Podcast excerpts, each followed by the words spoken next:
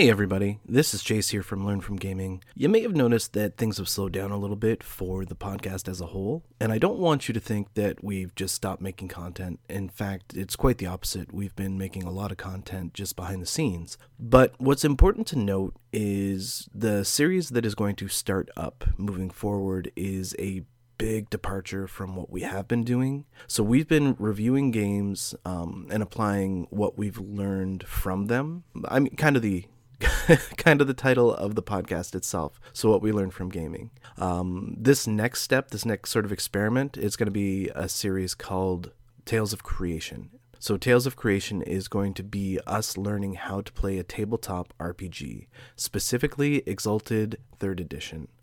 That is from, uh, it's a White Wolf property, but it's uh, it's published by Onyx Path. So that is what we're going to be doing moving forward, at least for the immediate future. If you don't like that, if you really want more of the old Learn From Gaming content, then feel free to reach out to us at learn from gaming podcast at gmail dot com or D M us on Facebook or Twitter. As of the recording of this message specifically, we have well over two thousand listens for our regular podcast, which is way more than I personally expected us to ever hit. I want to thank all of the audience for taking the time to actually listen to those episodes. It really means a lot. And I'm glad that they entertained you, or, or else you probably wouldn't have kept coming back. If you want more of that content, just let us know. We will keep making it. Stu and I often talk about recording other episodes, so that is, it's always an option. It's something we would be more than happy to do, to jump right back into. It's just with the, all of us and our schedules, um, it, it it can be a little tricky to accomplish, to do more than one type of podcast at a time. But also keep in mind that right now we're only recording Tales of Creation once a month. So we could theoretically fit in a regular Learn From Gaming podcast in there as well. That wouldn't be too much of an issue. Learn From Gaming has always been about playing the games you love and taking away whatever you can learn from them. Also being surprised by what you can learn from them. I can think of very few other types of gaming outside of tabletop R P G that force you to learn quite so much, depending on how you play and what you're playing, because there's a variety of different games that you can play. Uh, but you will be learning things like geography when you're looking at maps. You'll be learning things like complex game systems, uh, which include arithmetic for, for dice rolls, but also just an understanding of the uh, the intent of, of rules and the, the abilities that your characters are going to have. You are forced to learn how to engage socially with others because there are other players and there are storytellers. You're forced to improvise, both as a player, as the situations change within the game, but also as a storyteller, as your players, uh, for lack of a better description, uh, wreak chaos on the setting that you've created. Um, th- there is just so much that you pull from a tabletop R P G. And we just want to share a little bit of that. It's also important to note that it's not going to be P G. There will be swears. That stuff's going to pop up. I'm not going to tell my players to censor themselves, and I'm not going to censor myself because I'm, we're just having fun. Like, it's just what we're doing. Um, if at any point something seems really odd or off, definitely communicate it. If it seems offensive, reach out and let me know, and we can we can resolve. We can resolve that. Um, but really, again, it's just going to be four guys having fun playing a game. So that's really what's going to be happening for the next little while. We already have six episodes recorded. Uh, we're working on number seven tonight. There are going to be two episodes going out within the next month for listening. So this is episode zero. Episode one will follow shortly. It should be released very shortly after this one, if not right away. And then episode two will be within the next week or two. For anyone interested in Tales of Creation, the remainder of this episode is just a brief thank you for everybody who sort of set the foundation for actual play um, within Exalted community specifically. But, uh, and it's important to note that I'm not going to hit everybody. I don't know everyone who's doing this right now. But uh, the people who caught my eye and the people who caught my ear, I will definitely give a thank you to. Also to my players. And then it's followed by uh, a lore dump, or just uh, the setup for the, the series. I'm not expecting everybody to go out and buy an Exalted Second Edition core rulebook to read the, the uh, setting. I'm going to set the scene. uh, set up the world, so you can hear that. Uh, not the best way to deliver it. Usually it's better to let people explore and learn, but Creation is a real big place. There's a lot of stuff that happened before the players even started um, playing their characters, and it's important to set that up so that everybody has a collective understanding of the history. If that sounds good to you, then sit back and enjoy, and thank you for listening. Hello, my name is Chase Strollenberg, and I just wanted to thank you for joining us for this first episode of Learn From Gaming's Tales of Creation, an actual play podcast. I want to start this episode by thanking everyone who has paved the way and given us points of reference for where and how to start this kind of project. To Quinn Wilson and everyone involved in Swallows of the South, a podcast that is actually based on actual play, I want to say thank you. Also, maybe check out their uh, Arms of the Titans podcast, which is their new project. It's uh, it's pretty cool. Also, for all the wonderful folks over at Bean Duck Studios on Twitch and on YouTube, thank you for establishing what a quality stream of Exalted Actual Plays should look like, and for creating hours of incredible content. I personally enjoyed it. To Onyx Path and everyone working so hard to continue to further this third incredible and inclusive edition of Exalted. Thank you so much, and please know that your work has a lasting value and significance and is loved by so many people. We're going to be using Exalted Third Edition as our um, as our set of rules this this podcast, so uh, I just wanted to give that shout out and to let everybody know. Next, I will thank my soon-to-be partners in this next step and this experiment. So I want to thank Stu Gritter, Fred Rojas, and Dan Murray, the players. You have helped create this part of the world, and uh, it's just as much yours as it is mine. So thank you for all your hard work and patience, and I look forward to seeing what horrible and awesome things you do in Creation. So lastly, I want to thank you, the audience, for being interested at all. If you're hearing this, it means you're You're interested, so thank you so much, and I really hope that we are able to deliver something that you enjoy. As always, we're very happy to hear some feedback. This is an experiment, so we kind of want to know how we're doing. Please let us know. Feel free to D M us on Twitter, on Facebook. Also, you can email us, which is fun. Just email us at learn from gaming podcast at gmail dot com. That's learn from gaming podcast at gmail dot com. Thank you so much, and now let's turn to the story.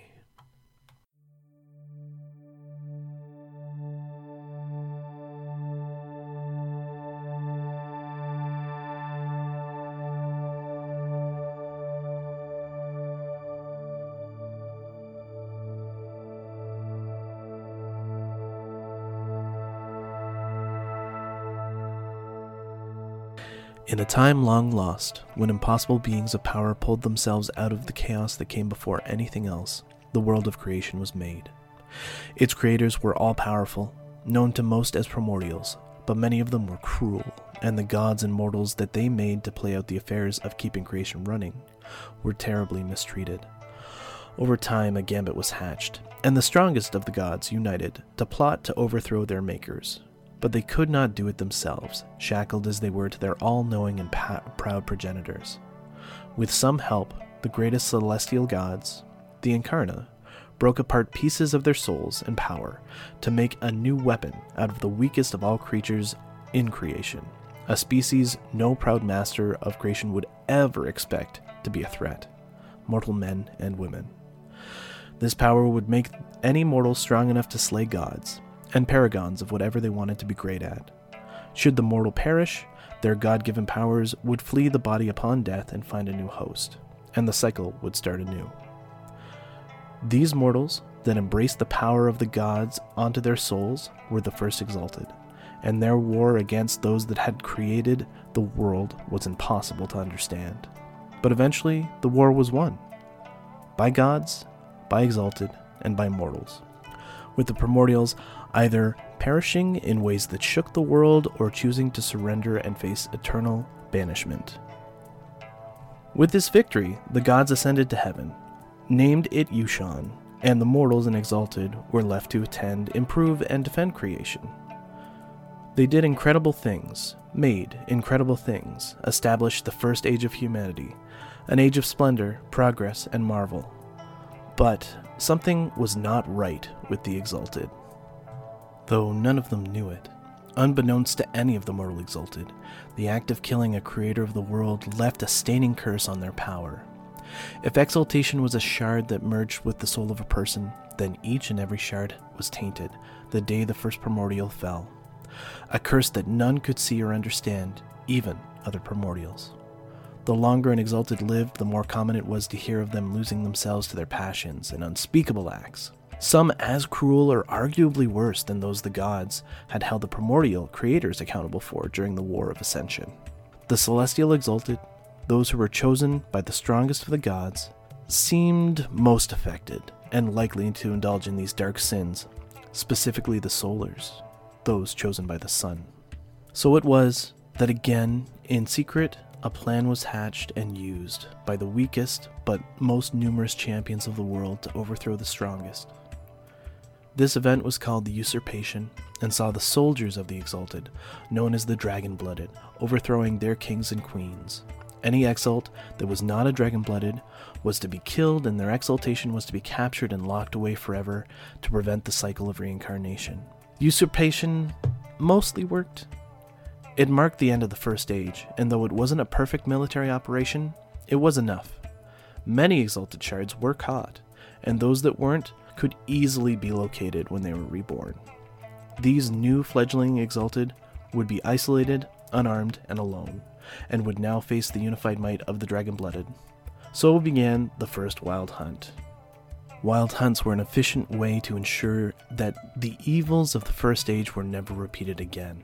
During all of this, many gods turned a blind eye. They had won their own war long ago, and their favorite had proven horrible and flawed. So time passed.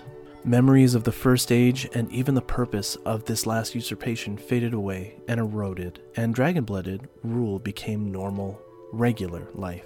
Other exalted became as demons to mere mortals. They were the thing of nightmares, beautiful, tempting creatures that could steal your soul with a glance. Many world-shaping events had happened, and so much knowledge grasped so easily in the First Age was lost and forgotten, save for a few in Yushan, and perhaps other places. The Dragonblooded, though loyal and numerous, were just as flawed as any other human. Their vices and failings have allowed for a culture of colonial exploitation, classism, and racism to envelop most of the world, particularly in places where they hold their court. Time marches on as the world continues to change, and these pressures of oppression and opulence are starting to come to a head. World events have seen the strongest kingdom of the Dragonblooded, the realm, weakened as its greatest ruler has disappeared. To make matters worse, whatever was keeping the Solar Exalted from reincarnating no longer seems to be in place. Celestial Exalted are appearing in record numbers all across creation, even as those in charge of the Wild Hunts draw their forces home to address the weakening realm and what appears to be a Dragonblooded civil war. All of this is happening because of the vacuum left with the disappearance of the ruler known as the Scarlet Empress. It has been over five years since the Scarlet Empress disappeared, destabilizing the realm, and Solar Exalted have begun returning to the world.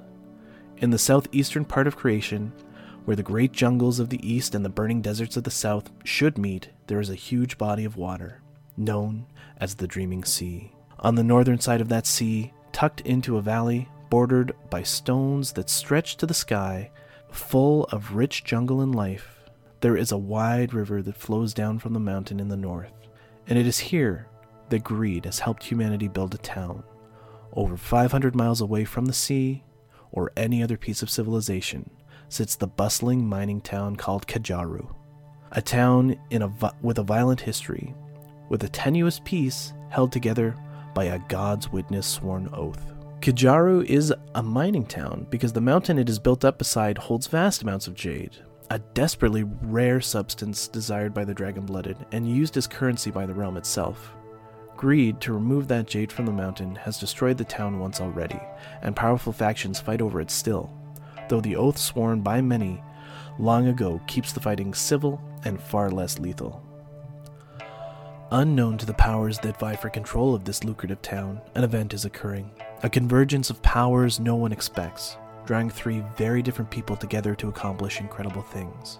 Khyr, a former slave and young hunter from the nation of Lenowin, has inherited incredible power from his older sister, and has been marked as a Twilight Caste, a Chosen of the Sun. His exaltation was spurred by the cruelty of the Wild Hunt, as they pursued his also exalted sister and murdered her. Blinded by fury and the desire to avenge this heinous wrong, Khyr's own exaltation led to yet more bloodshed. Fate, dreams, and an unusual friend have led Khyr to Kajaru, where his story of vengeance against the Dragonblooded and the power structure that stole his sister might just begin. Raven the Lucky is a wealthy socialite, specializing in getting others what they want. Raven exalted, while honorably defending her uncle in Port Kalin against strange forces. No one knew it was her, however, as her exalted, as she exalted as a Night Caste, a different kind of Chosen of the Sun, which comes with the benefit of obscuring her identity at exaltation and any time she expends too much power. Fearing others might put the pieces together, Raven fled, hoping to protect her uncle and her family name. Armed with her charm, a few connections, and a very unusual deed to land in a faraway mining town, as well as the power of the Unconquered Sun, Raven is now very far from home, but that isn't really a bad thing. Rojin the Shaper has lived in the Dreaming Sea his whole life and was sold by his own family to a pirate for next to nothing, when the sea captain noticed that he had a knack for crafting out of stone. His early life was spent smuggling, learning the ins and outs of the trade along many ports of the Dreaming Sea. This dangerous life led to his exaltation, where Luna chose him to hold her power, sensing that he had the potential to enact great change. His exaltation was noticed. He was chased away from the sea, into the mountains and the forests north of Kajaru. There he stalled the attackers with his newfound abilities, and was saved by an elder lunar named She Who Breaks Jade. His savior tasked him with a secret mission as repayment. Rojin has since set himself up in the mining town of Kajaru, slowly gathering power and allies, hoping to resolve his debt and begin changing the world for the better.